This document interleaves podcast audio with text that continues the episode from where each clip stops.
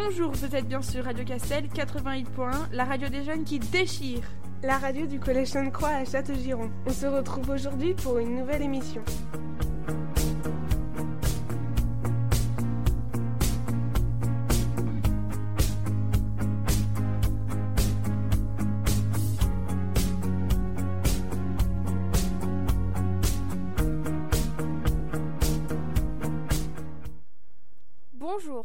Bien sur Radio Castel 88.1, la radio du collège Sainte-Croix.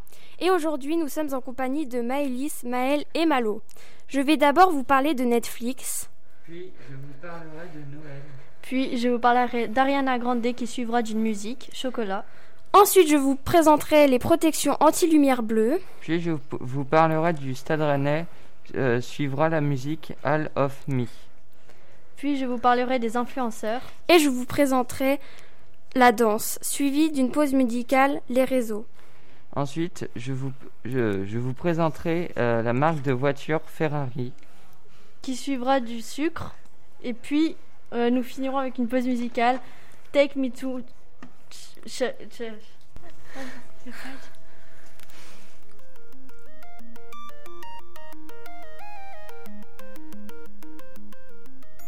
Chérie?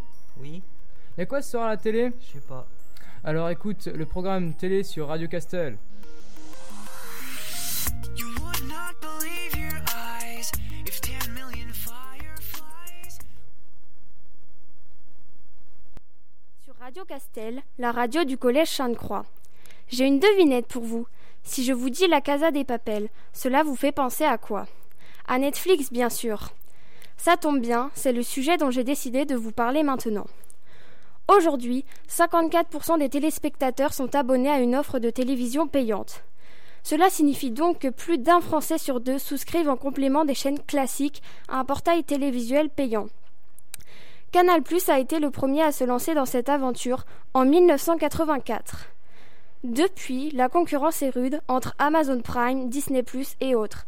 Mais concentrons-nous sur l'un de ces acteurs majeurs de la télévision à abonnement payant. Il s'agit de Netflix.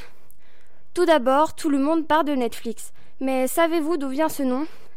Il s'agit en fait de l'association de net pour faire référence à Internet et de Flix qui est un synonyme de film en anglais dans le langage familier. Nous pourrions donc traduire littéralement ce nom par les films via Internet, ce qui correspond d'ailleurs beaucoup au positionnement actuel de la multinationale. Cette entreprise appartient au secteur d'activité des industries créatives et est spécialisée dans la distribution et l'exploitation d'œuvres cinématographiques et télévisuelles par le biais d'une plateforme dédiée. Netflix est une multinationale américaine originaire de la Silicon Valley, créée en 1997 par deux développeurs, Reed Hastings et Mark Randolph. À l'époque, il s'agissait encore d'une simple entreprise de location de DVD. Le principe était alors qu'il fallait se connecter à Internet pour commander les copies physiques des DVD qui étaient ensuite expédiées par la poste. C'est à partir de 2007 que le service de vidéo à la demande par abonnement commence. Cette plateforme TV ne propose pas de diffusion en continu pour le moment, contrairement à Canal+, par exemple. Concrètement, comment ça marche? Pour accéder au catalogue vidéo de Netflix, il suffit, il suffit de souscrire un abonnement en ligne et d'être équipé d'une connexion Internet.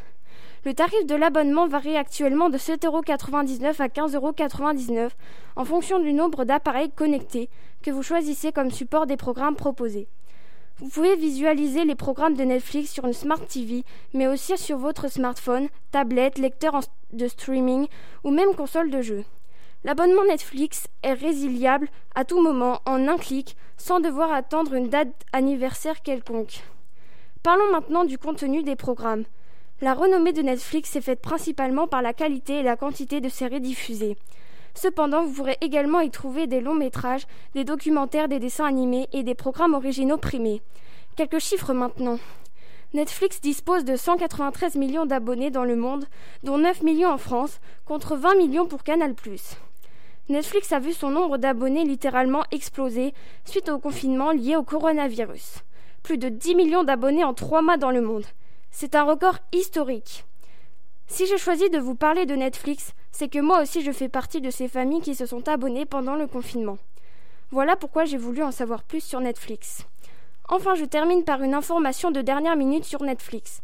Un projet de décret prévoit d'intégrer Netflix, Amazon Prime et Disney ⁇ au financement de la création française, cinéma et séries, comme c'est déjà le cas pour Canal ⁇ TF1, M6, etc. Il bénéficierait en contrepartie d'une réduction du délai entre la sortie d'un film en salle et sa diffusion sur la plateforme. Voilà, même si vous connaissez tous plus ou moins Netflix, j'espère que cette chronique vous aura permis d'en savoir plus sur cette plateforme américaine. Vous êtes sur Radio Castel et je vous laisse en compagnie de Malo. Salut, c'est Mathis et je vais vous parler de la Révolution française. Alors, tout d'abord, la Révolution française a eu lieu en 1789. Mais Mathis, c'est quoi ça? Mais enfin, c'est de la culture générale, bien sûr.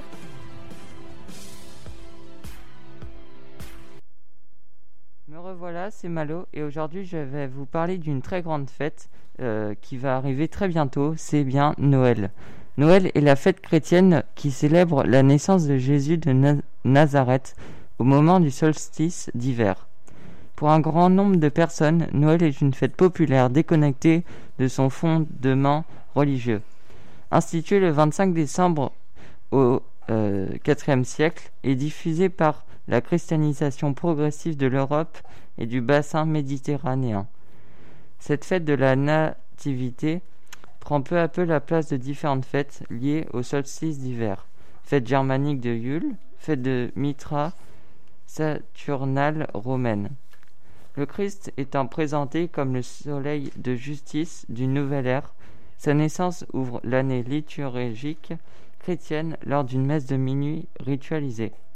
Le récit évangélique de la naissance de Jésus sert de base euh, pendant des siècles à une, grande richesse artistique, peinture, sculpture, musique ou encore littérature, que renforce la diffusion populaire de la crèche au euh, XIIIe siècle.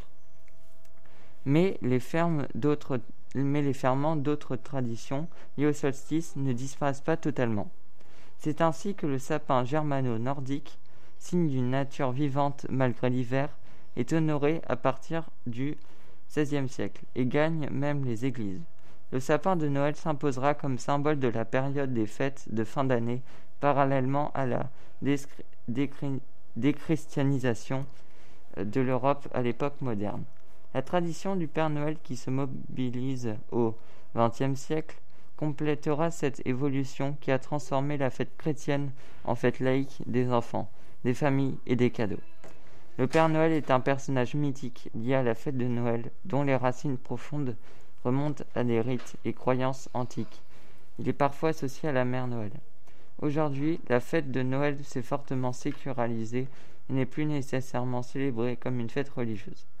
Le jour de Noël est férié dans de nombreux pays, ce qui permet le regroupement familial autour d'un repas festif et l'échange de cadeaux.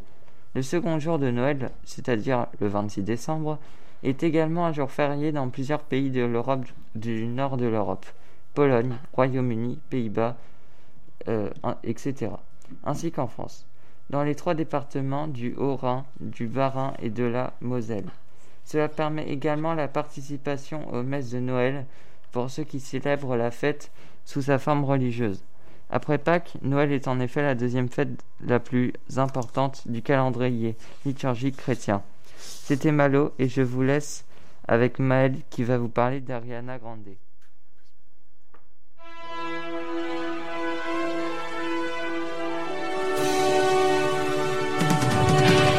Chanteur, Chanteuse, Danseur, Danseuse. acteur, Actrice c'est la rubrique Personne célèbre. Bonjour, c'est Maëlle et aujourd'hui nous allons parler d'Ariana Grande, une des plus grandes stars des États-Unis. Ariana Grande, née le 26 juin 1993 à Boca Raton, en Floride, est une actrice, compositrice, interprète et productrice américaine d'origine italienne. Ses débuts. C'est en 2007, à l'âge de 15 ans, qu'elle commence sa carrière en jouant le rôle de Charlotte à Broadway. Mais ce n'est pas ça qui va la faire connaître. Elle se fera connaître en interprétant le rôle de Cat Valentine dans la série Victorious, idem dans la série Sam et Cat, qui fera d'elle une des égéries de Nickelodeon. Enfance, Ariana Grande butera de son nom complet, fille unique de Joanne Marguerite Grande et d'Edward Butera. Elle a un demi-frère aîné, prénommé Frank James, qui est danseur-producteur, réalisateur et acteur. Plus jeune, elle a étudié à l'école North Broward Preparatory School Ariana Grande a des origines italiennes. Quant à ses grands-parents, ils ont des origines grecques et nord-africains. Ses chansons et ses films. Le premier single d'Ariana Grande est The Way, produit avec un rappeur, Mac Miller.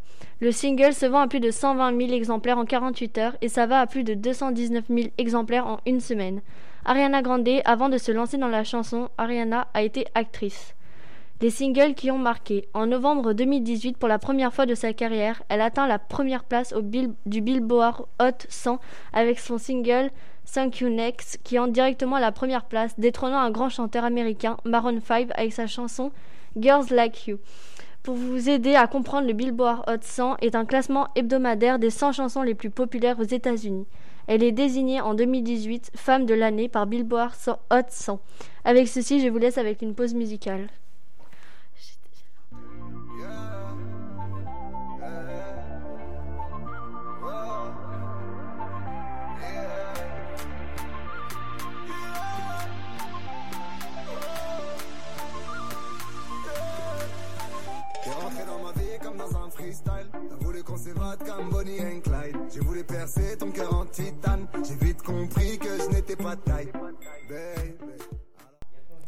Bonjour, vous êtes sur Radio Castel en présence de Maëlys.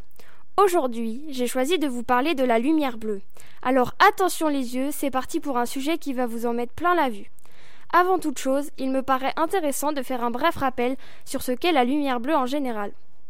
La lumière est avant tout une onde électromagnétique que et l'œil ne peut percevoir qu'une infime partie de tout le spectre lumineux. Une onde est un système qui se déplace comparable au déplacement d'un ensemble de vagues. La lumière est caractérisée par sa longueur d'onde. C'est la distance entre deux sommets de vagues qui se suivent. L'œil interprète les longueurs d'onde comme des couleurs différentes. Pour le bleu, la longueur d'onde est d'environ 400 nanomètres. Pour le rouge, la longueur d'onde se situe aux environs de 700 nanomètres. Après ces explications un peu techniques mais nécessaires, nous pouvons passer plus particulièrement au sujet qui nous intéresse, à savoir la lumière bleue. La lumière bleue est une partie du spectre de la lumière dont les longueurs d'onde se situent entre 380 et 500 nanomètres. Elle est naturellement émise par le Soleil, mais aussi par des sources lumineuses artificielles, ampoules, LED et écrans à LED, tablettes, télévisions, ordinateurs, smartphones. Elle est donc omniprésente à l'extérieur comme à l'intérieur. Elle se décompose en lumière bleu-violet et lumière bleu-turquoise. Le paradoxe est que la lumière bleue est à la fois bénéfique et nocive pour l'œil. Commençons par la lumière bleu-violet. Celle-ci est particulièrement dangereuse dans la mesure où elle contribue à la mortalité des cellules de, la rétine et peut mener à des pathologies rétiniennes telles que la DMLA, c'est-à-dire la dégénérance ma- maculaire liée à l'âge. Par opposition, la lumière bleue turquoise est quant à elle bénéfique pour notre santé. Elle simule en effet les réflexes pupillaires de l'œil et la partie du cerveau où est produite la mélatonine. Elle régule notre horloge biologique, le cycle veille-sommeil et a un impact positif sur notre bien-être et notre humeur. À présent, faisons un état des lieux de la situation chez nous. En 2014, les Français ont passé en moyenne 6 heures par jour devant un écran. On estime qu'un enfant né en 2015 aura passé à l'âge de 7 ans l'équivalent d'une année pleine, jour et nuit, à scruter un écran. Constat sans appel donc. Nous sommes surexposés à cette lumière bleue, et cela dès le plus jeune âge. Cela n'est pas sans conséquence pour nos yeux, d'autant plus chez les enfants en dessous de 14 ans, dont le cristallin de l'œil ne filtre pas aussi bien, et pour qui cette lumière bleue s'avère encore plus nocive. C'est pourquoi les lunettes de soleil proposées aux jeunes enfants par les opticiens comportent systématiquement un traitement anti-lumière bleue. Alors, comment se protéger de la lumière bleue? Pour en savoir plus dans ce domaine, j'ai décidé de rencontrer un opticien, le responsable d'Atoll à Châteaugiron, qui a gentiment accepté de me recevoir. Il m'a expliqué qu'il existe actuellement des verres spécifiques qui agissent de manière sélective en annulant uniquement les longueurs d'onde nocives. Ces verres sont disponibles avec ou sans correction de problèmes de vue. Par contre, il convient de se méfier de l'anti-lumière bleue directement incluse dans les téléphones portables qui ne fait qu'atténuer la luminosité sans filtrer les longueurs d'onde nocives. Il existe en revanche des filtres à poser directement sur les écrans. Ces derniers ne protègent néanmoins pas tous de la lumière bleue à 100%. S'ils restent malgré tout efficaces, cela ne protège que la source liée à cet appareil, et il faudrait autant de filtres que d'appareils. Je me suis intéressée à ce sujet, car depuis que mes parents ont apposé un filtre anti-lumière bleue sur mon téléphone portable, j'ai voulu en apprendre davantage sur la lumière bleue. En conclusion, j'ai trouvé une solution, mais je vous préviens, elle risque de ne pas forcément vous plaire. Éloignez-vous des écrans. D'abord, nous savons pertinemment que c'est impossible. Alors soyons mesurés dans notre temps d'exposition et profitons des solutions mises à notre disposition pour se protéger efficacement. Faites comme moi, franchissez le pas et procurez-vous des lunettes anti-lumière bleue qui peuvent également devenir un accessoire Maintenant, vous êtes devenu un collab sur la lumière bleue. C'était Maëlys sur Radio Castel 88 points. Et on continue avec Malo. Le Stade Rennais Football Club SRFC est un club football français fondé le 10 mars 1901 à Rennes. Dans un premier temps, le club Omnisport, euh, euh, excusez-moi, dans un premier temps, club Omnisport et évoluant avec les couleurs bleu ciel et bleu marine. Il porte le nom de Stade Rennais jusqu'à sa fusion avec le Football Club Rennais en 1904. De ce fait, il devient le Stade Rennais Université Club et adopte les couleurs rouges et noires du FC Rennais. Il dispute ses premières compétitions officielles à partir de 1902 au sein du comité de Bretagne de l'USFSA. En 1912, il emménage sur un terrain situé au bord de la Vilaine, sur lequel est érigé l'actuel Roison Park. Après avoir brillé dans les compétitions régionales, le club de la capitale bretonne se fait un nom au niveau national en atteignant la finale de la Coupe de France en 1922 et 1934. Au cours de cette période, en 1932, le club accède également au statut professionnel. Dans les années 1960, il s'affirme, sur la houlette de son entraîneur Jean Prouf comme l'une des meilleures équipes de l'Hexagone, remportant par deux fois la Coupe de France en 1965 contre l'UA Torcy et en 1971 contre l'Olympique lyonnais. Ces bons résultats demeurent sans lendemain. Après avoir pris son indépendance vis-à-vis de la structure Omnisport pour prendre son nom actuel en 1972, la section football connaît une longue traversée de déserts sportifs.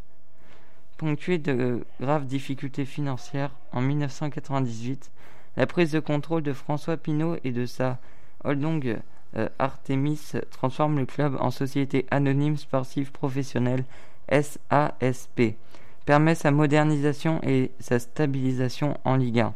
Le SRFC euh, s'installe alors dans le haut du classement, mais mettra 21 ans à ajouter une nouvelle ligne à son palmarès en remportant la Coupe de France en 2019 face au Paris Saint-Germain. Après trois finales perdues dans les Coupes nationales en 2009, 2013 et 2014, le club est présidé par Nicolas Olvec depuis le 18 mars 2020 et l'équipe professionnelle est entraînée par Julien Stéphan depuis le 3 décembre 2018. Très réputé par l'excellence de son centre de formation, le Stade Rennais évolue lors de la saison 2020-2021 en Liga pour la 60e, 64e fois de son histoire. Euh, c'est, je vous laisse avec la musique All of Me.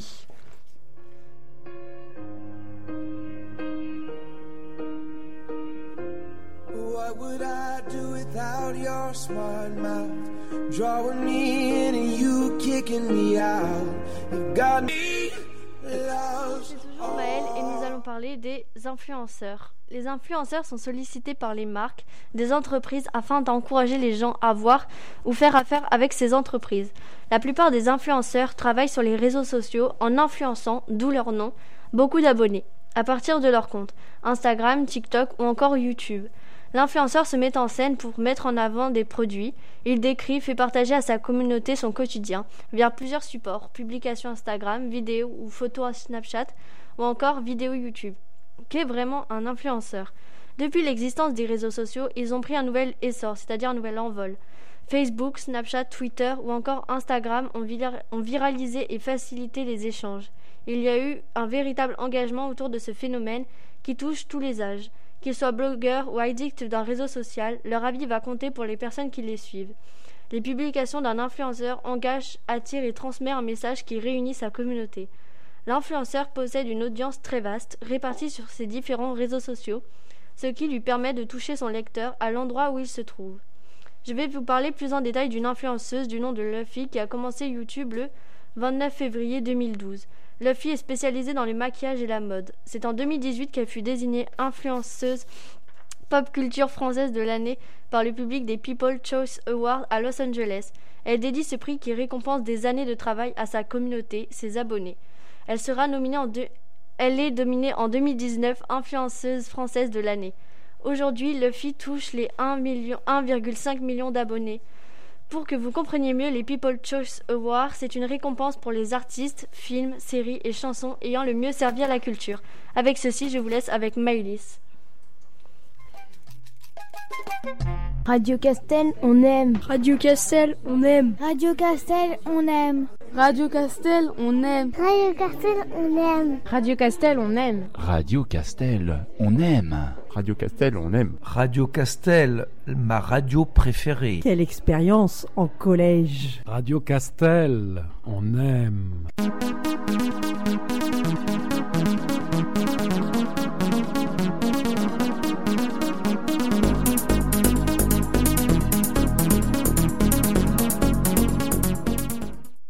Continue notre émission avec Maëlys. Je vais vous parler à présent de la danse. En cette période compliquée, il faut bien s'occuper après le collège. Comme les activités extrascolaires sont suspendues pour le moment et que je vous ai indiqué dans ma précédente chronique sur la lumière bleue qu'il ne fallait pas abuser des écrans, j'ai une solution toute trouvée pour vous. Danser. En effet, danser défoule, détend et rebooste le moral. Et ces bienfaits n'interviennent pas uniquement sur une piste de danse avec sa boule à facettes. Vous pouvez danser n'importe où, par exemple dans la cuisine en préparant de bons petits plats, dans la salle de bain en vous préparant, ou encore dans votre chambre. De plus, danser est accessible à tous. Le plus dur, c'est de commencer, alors une seule solution, lancez-vous. Et si vous hésitez encore, vous changerez peut-être d'avis en regardant des émissions telles que Danse avec les stars ou des films comme Dirty Dancing, Flashdance ou Billy Elliot. Pour profiter de tous les bénéfices immédiats, vous n'êtes pas obligé de danser devant une foule.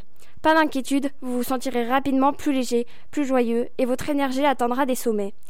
Ça, c'était le côté loisir de la danse, mais abordons maintenant l'aspect plus académique de la discipline. Si vous êtes tout comme moi grandement passionné par cette discipline, je vous conseille vivement de la pratiquer en club, encadré par un ou une professeur.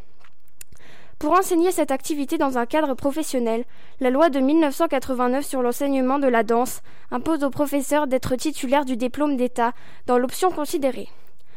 Aujourd'hui, il existe de nombreux styles de danse. Les plus connus sont la danse classique, le modern jazz et la danse contemporaine, mais il est également possible de, de pratiquer la country, la danse de salon, la street dance, du hip-hop, la capoeira, etc. Certaines disciplines sont complémentaires, ainsi la danse classique peut donner des bases solides pour progresser en modern jazz. Tout comme il y a de plus en plus de filles à pratiquer le foot, on constate aujourd'hui une nette augmentation des inscriptions des garçons à la danse. La danse est une discipline exigeante qui requiert le sens du rythme, de la rigueur, de la souplesse, de la patience et de la persévérance, autant de qualités qui se travaillent dès le plus jeune âge. Il faut une solide base technique qui s'acquiert grâce à un travail régulier pour pouvoir obtenir un niveau suffisant permettant de prendre du plaisir et d'être à l'aise dans sa danse. Pratiquer la danse permet d'en retirer de nombreux bénéfices. En effet, la danse améliore la condition physique en travaillant sur le cœur, l'endurance et la respiration. Elle permet un grain de souplesse et un renforcement musculaire. Danser favorise également la confiance en soi et diminue le stress. Cette activité a un impact positif sur la sociabilité et l'esprit d'équipe. En tant que pratiquante à la fois de la danse classique et du modern jazz dans l'association Don ou Danse, c'est donc tout naturellement que j'ai eu envie de vous partager ma passion avec vous aujourd'hui. Enfin, je vais conclure en vous expliquant le déroulement d'un cours de danse. Tout commence par des échauffements qui sont pratiqués pour éviter de se blesser et permettent de travailler la souplesse. Ensuite, nous passons aux, aux, enchaînements qui sont enrichis au fur et à mesure des cours. Dans mon club, nous commençons à élaborer des, chorégraphies qui seront présentées en spectacle de fin d'année dès le mois de janvier. Elles seront retravaillées très régulièrement afin d'acquérir technique et précision pour être au top le jour J. Lorsque l'on atteint un certain niveau de pratique de la discipline, il faut savoir que la danse demande un gros investissement en termes de travail personnel, mais aussi de temps. À titre informatif, je consacre 6 heures de mon temps à cette pratique par semaine.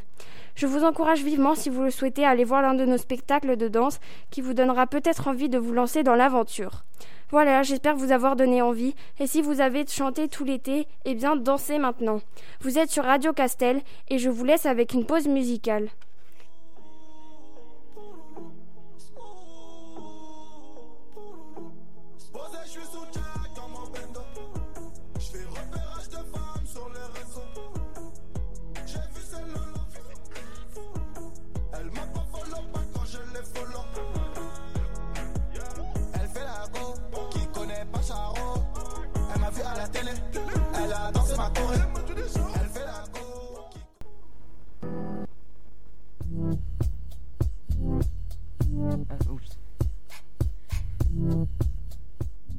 Hand. Basket. Rugby. Baseball. Foot. Natation. Danse. Tennis. Badminton. Marathon. Ping-pong. Cricket. C'est l'actu sport.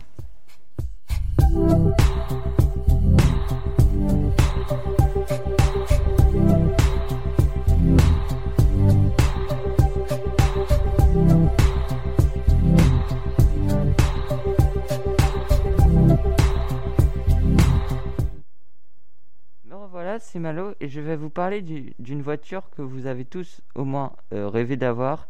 C'est bien la Ferrari. Euh, euh, L'usine Ferrari est un constructeur automobile italien installé à Mararello en Italie, fondé par Enzo Ferrari en 1947. L'histoire de la Ferrari est indissociable de celle de la Scuderia Ferrari, écurie automobile évoluant en sport prototype tout comme en grand tourisme et plus tard en Formule 1 depuis 1929, avec laquelle le constructeur a connu ses plus grands succès. Forte de son expérience en compétition, la marque au cheval cabré épuise les techniques équipant ses modèles de série, comme en attestent les Ferrari 288 GTO et FSO, ou encore Enzo, aux performances sportives exceptionnelles lors de leur lancement. La Ferrari qui a fait monter la célébrité de la marque est la Scuderia Ferrari, dans le championnat du monde de Formule 1 auquel elle participe depuis sa création, en 1950.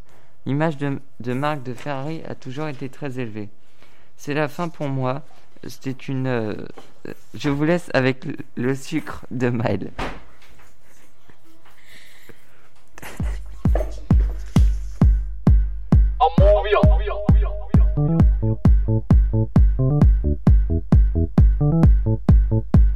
Bonjour,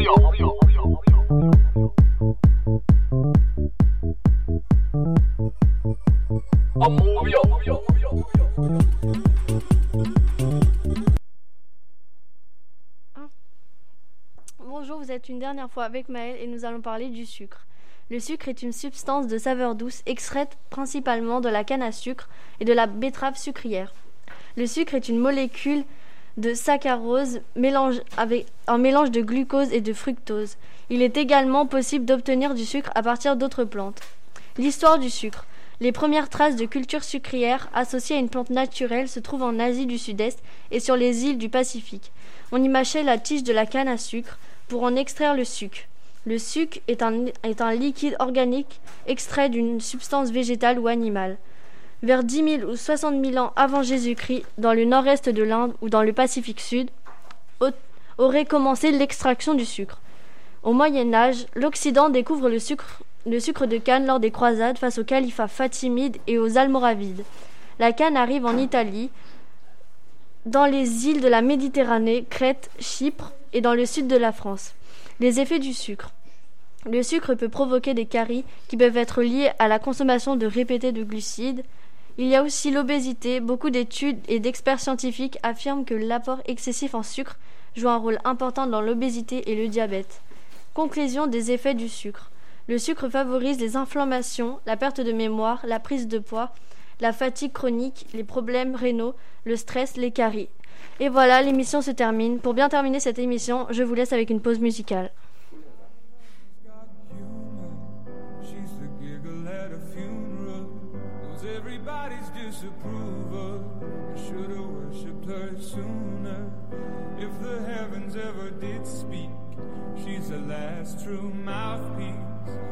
Sunday's getting more bleak. Fresh poison each week. We were born sick. You heard them.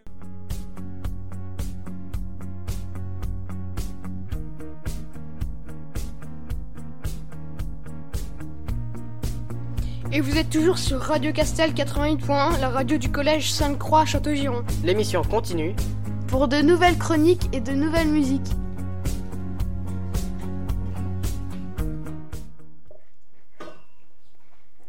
Alors, on, fera- on présentera une chronique avec Nike suivie des. Euh, de l'ordinateur. On fera une petite pause musicale avec We Are the Champion. Puis je suivrai avec Voltaire. La Nintendo Switch. Et nous, fi- et nous ferons une petite pause encore pour euh, Mange et Crie. Après, nous ferons euh, une petite histoire sur les criquets. Puis l'univers.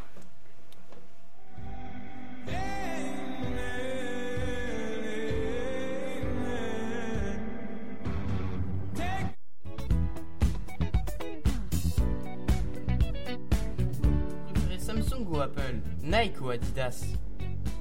Citroën ou Renault Fanta ou Coca-Cola? Ouais, vous avez bien compris. C'est la rubrique des marques dans le monde.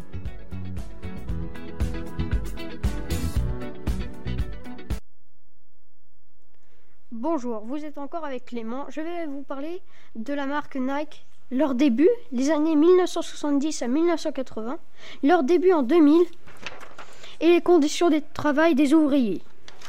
Alors, leur début. En 1969, Bill Womack, entraîneur d'athlétisme au sein de l'université d'Orgeon aux États-Unis, et de Philip Knight, étudiant en comptabilité et coureur de demi-fond, ont eu l'idée d'importer des chaussures d'athlétisme peu chères et de haute technique depuis le Japon. À cette époque, les marques allemandes comme Adidas et Puma dominaient encore totalement cette industrie. Grand 2. Les années 1970 à 1990. En 1971, pour 35 dollars, une étudiante en art graphique, Caroline Davidson, conçoit le logo en virgule de Nike. Philip Knight, en n'en étant pas satisfait, mais ne voulant pas dépenser davantage pour son logo, la virgule deviendra par la suite le logo le plus connu du monde. Caroline s'occupe aussi de la publicité de la, du film, euh, de la marque jusqu'à la période où la nécessité d'employer à plein temps une agence de communication se fait sentir. En 1972, Nike est, est créé par Philip Knight et Bill Bowerman.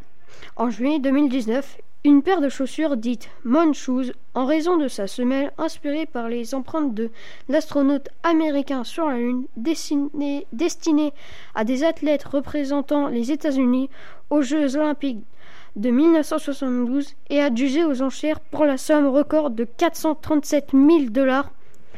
En 1973, l'entreprise lança sa célèbre basket Wolf. Gaufre en français. Elle était révolutionnaire à l'époque car elle avait une semelle capable d'amortir les chocs et d'aider à rebondir. Grand 3, leur début en 2000. En 2003, Nike rachète son rival Conservative Shoes pour un montant de 3,5 millions de dollars. Nécessaire. En 2005, Philip Knight prépare sa succession. Il, il, désigne son successeur Bill Perrer avant de pousser ce dernier vers la sortie et de le remplacer en janvier 2006. En 2007, Nike rachète Ambrose pour, 4, pour 4, 409 millions d'euros et en 2008, l'entreprise se sépare de Bauer et, de leur, et le vend à un groupe d'investisseurs dirigé par l'homme d'affaires Graham Ruston. L'origine québécoise et le fame américain d'investisseurs prévoit Knober. La vente est estimée à 200 millions de dollars. Bauer pourra continuer d'utiliser la marque Nike Bauer OK sur les produits déjà achetés pour une période pouvant atteindre les deux ans. Grand 3. Les conditions de travail des ouvriers. Nike ne possède pas d'usine de fabrication et travaille avec des sous-traitants. L'entreprise est critiquée par leurs nombreuses conditions de travail des ouvriers dans les usines sous-traitantes de la marque située en Asie et au Mexique. Souvent installées dans des zones franches, comme la plupart des autres marques sportives, afin de rentabiliser au maximum leurs marges bénéficiaires, on trouve la source de ces critiques en outre. Dans le livre de Neokim Kling, No Logo et dans le document de Michael Moore, The Big One. En 1997, la photographie d'un enfant pakistanais cousant le ballon de Nike est publiée dans plusieurs journaux pour illustrer ce thème. En 1999, le film Michael Moore, The Big One, revient sur ce thème. Sur ce problème, dans le documentaire, Philip Knight justifie le travail d'enfants de moins de 14 ans et des images associées choquantes d'opinion. Maintenant, vous savez toute de l'histoire de Nike. Je vous laisse sur les ordinateurs avec Romain.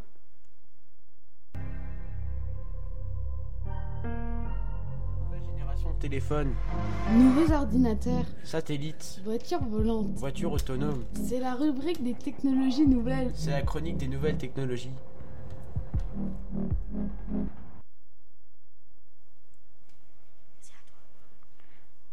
L'ordinateur. Un ordinateur est un système de traitement de l'information programmable défini par Alan Turing et qui fonctionne par la lecture séquentielle qui font exécuter des, opérations logiques et arithmétiques. Sa structure physique actuelle fait que toutes les opérations reposent sur la logique binaire, sur des nombres formés à partir de chiffres binaires. Dès sa mise sous tension, un ordinateur exécute l'une après l'autre des instructions qui font lire, manipuler puis réécrire un ensemble de données déterminées par une mémoire morte d'amorçage. Des tests et des sauts conditionnels permettent de passer à l'instruction suivante et donc d'agir différemment en fonction des données ou des nécessités du moment de l'environnement. Premier ordinateur de 1937 à 1946. Six machines furent construites durant ces neuf ans. Elles furent toutes décrites au moins une fois dans la multitude de livres de l'histoire et de l'informatique, comme étant le premier ordinateur. Aucun autre machine construite ultérieurement ne fut décrit comme une taille comme, telle. Ces six, procureurs peuvent être divisés en trois groupes spécifiques. D'une part, deux machines à, calculer. Ces deux machines n'étaient pas programmables. L'une était électronique et l'autre était électromécanique. D'une part, deux machines électromécaniques programmées par la lecture de deux rouleaux perforés, mais qui ne possèdent pas d'instruction de branchement conditionnel et donc ne pouvaient pas aller d'une partie d'un programme à l'autre. Et enfin, deux modèles électroniques spécialisés. Euh, initialement, ces machines vues pouvaient faire que cela était, était programmé par le changement de fil et d'interrupteur. Je vous laisse avec We Are Champion.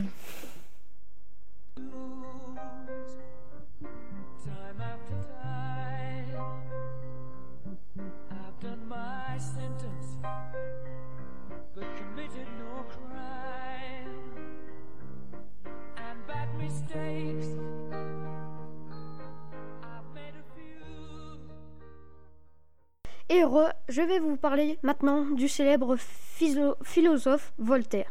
François-Marie Aouran, dite Voltaire, né le 21 novembre 1694 à Paris et mort dans la même ville le 30 mai 1778 à l'âge de 83 ans, est un écrivain, philosophe des Lumières et homme d'affaires français qui a marqué le XVIIIe siècle. Représentant le plus connu des philosophes des Lumières et des sciences, personnage complexe non dénué des contradictions, Voltaire marque son époque par sa production littéraire et ses combats politiques. Son influence est décisive sur les classes fortunées libérales avant la Révolution française et pendant le début du XIXe siècle. Art mais déisiste. Il dénonce dans son dictionnaire philosophique le fanatisme religieux qu'il estime exister à son époque sur le plan politique. Il est en faveur d'une monarque modérée et libérale et éclairée par les philosophes, mettant sa notoriété au service personnes qu'il dit victimes de l'autorité religieuse ou l'arbitraire. Il prend position des affaires qu'il a rendues célèbres Jean Calas, Pierre-Paul Sérin, chevalier de la Barbe et comte de Lally. Tout au long de sa vie, Voltaire fréquente des grands et courtiers monarques. Son destinée sont des gains pour le peuple.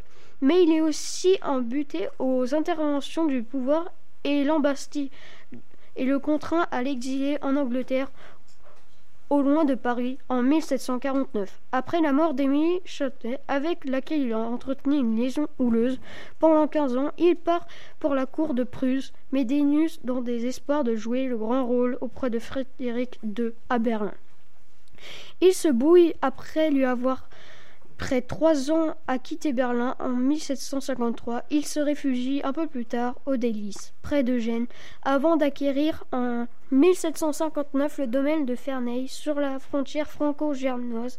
À l'abri des puissances, il ne reviendra à Paris en 1778, ovation des partisans après une absence près de 28 ans.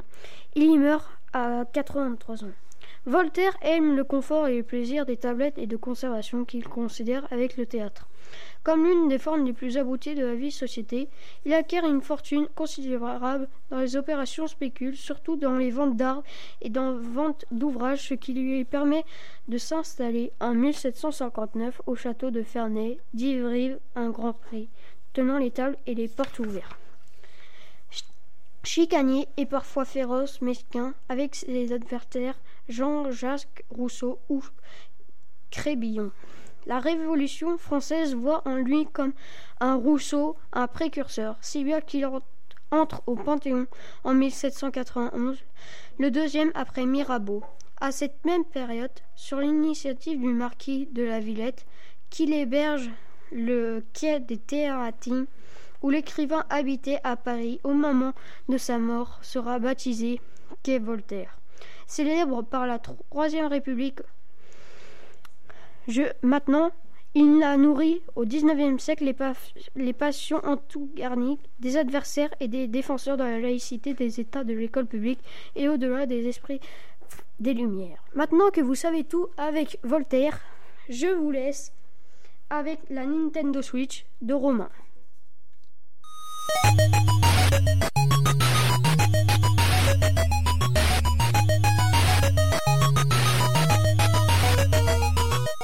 Rétro. Gaming. FPS. MMO. Histoire. Gameplay. Voici le quart d'heure du gamer. La Nintendo Switch. La Nintendo Switch est une console de jeux vidéo produite par, par Nintendo, succède la Wii U. Il s'agit de la première console hybride, c'est-à-dire de multimode mise en vente de l'histoire, pouvant aussi bien faire office de console de salon que de console portable annoncé le 17 mars 2015 au cours d'une conférence de presse présente officiellement le 20 octobre 2016 et montrée plus en détail le 17 janvier 2017 lors d'une présentation en direct. Elle est sortie mondialement le 3 mars 2017. La Nintendo Switch est composée de plusieurs parties. Une tablette avec laquelle pouvant être connectés deux Joy-Con, une manette classique non incluse et une, une station d'accueil pour ranger la tablette afin de la recharger et d'afficher l'image sur un téléviseur. Elle est présente deux modes de fonctionnement. Elle peut fonctionner telle une console de salon emboîtée dans sa station d'accueil. Le joueur utilise alors la manette Pro ou bien les deux Joy-Con qui peuvent se rassembler au moyen de Joy-Con Grip pour former une manette plus classique. De certains effets, la sensation de présence d'un objet dans la, manette d'un liquide qui coule, ainsi qu'un capteur infrarouge capable de détecter deux formes ou des objets. Elle peut également être utilisée comme une console portable avec les deux Joy-Con connectés à la tablette ou bien détachés pour un jour seul avec un, avec un Joy-Con par main ou bien plusieurs avec un Joy-Con par personne. Il existe plusieurs types de couleurs pour les Joy-Con qui sont généralement propres à un jeu particulier. Et on se retrouve pour une dernière fois sur le jeu, le cricket. En premier, je vous parlerai de comment y jouer, et de deux, ses origines.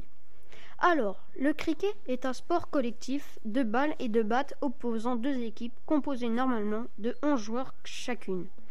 Il se joue généralement sur un terrain en forme ovale, en herbe, au centre duquel se trouve une zone d'une vingtaine de mètres de longueur, à chaque extrémité laquelle on trouve une structure de bois, le guichet. Une rencontre est divisée en plusieurs manches. Au cours de chacune d'entre elles, l'une des équipes essaye de marquer des points et possède simultanément deux batteurs sur leur terrain chacun devant l'un des guichets. Au point est notamment marqué à chaque échange de position d'un de ses joueurs, lorsque la balle est en jeu. Leurs onze adversaires sont également présents sur l'aire de jeu. La balle est lancée par l'un si en direction du guichet. L'un des batteurs objectifs de la seconde équipe est de l'empêcher la première de marquer, principalement en éliminant le batteur adverse, par exemple en détruisant le guichet avec la balle sur le lancer. Plus de 100 pays sont affiliés à l'Intersection Cricket Council, qui organise notamment la Coupe du Monde de cricket. Et de par son, histoire, c'est dans la nation des anciens empires britanniques que le cricket est le plus populaire. De Ses origines.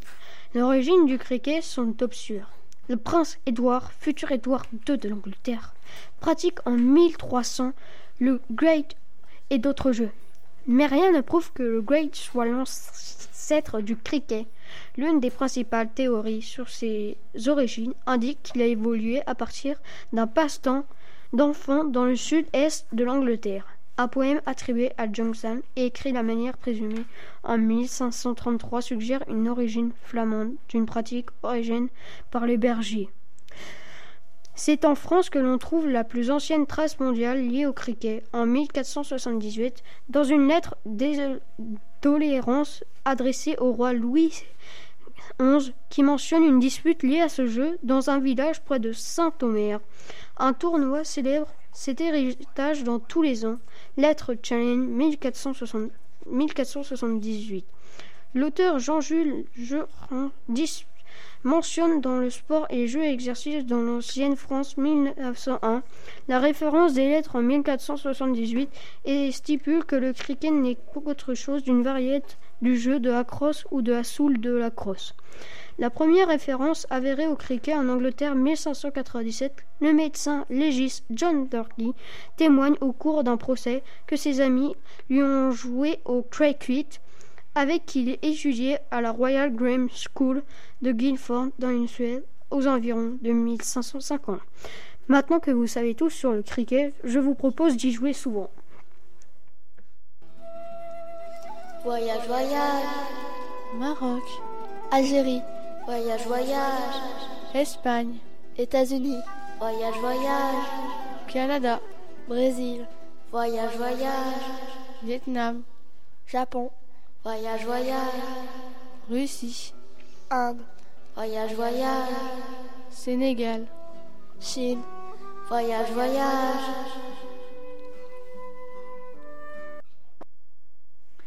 L'univers. L'univers est l'ensemble de tout ce qui existe, réagit par un certain nombre de lois. La cosmologie cherche à appréhender l'univers d'un point de vue scientifique comme l'ensemble de matières distribuées dans l'espace-temps. Pour sa part, la, cos la cosmologie vise à établir une théorie de la, de la création de l'univers sur des bases philosoph philosophiques ou religieuses. La différence entre ces deux définitions n'empêche pas un nombre de physiciens d'avoir une conception finaliste de l'univers. Euh, je vous laisse donc avec euh, une musique.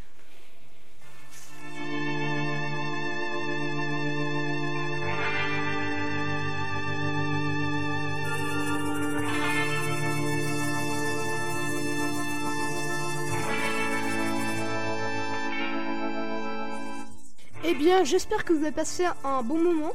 Sur Radio Castel 88.1, pays de Château-Giron. C'est déjà fini, mais on se retrouve la semaine prochaine pour une nouvelle émission à partir de 17h.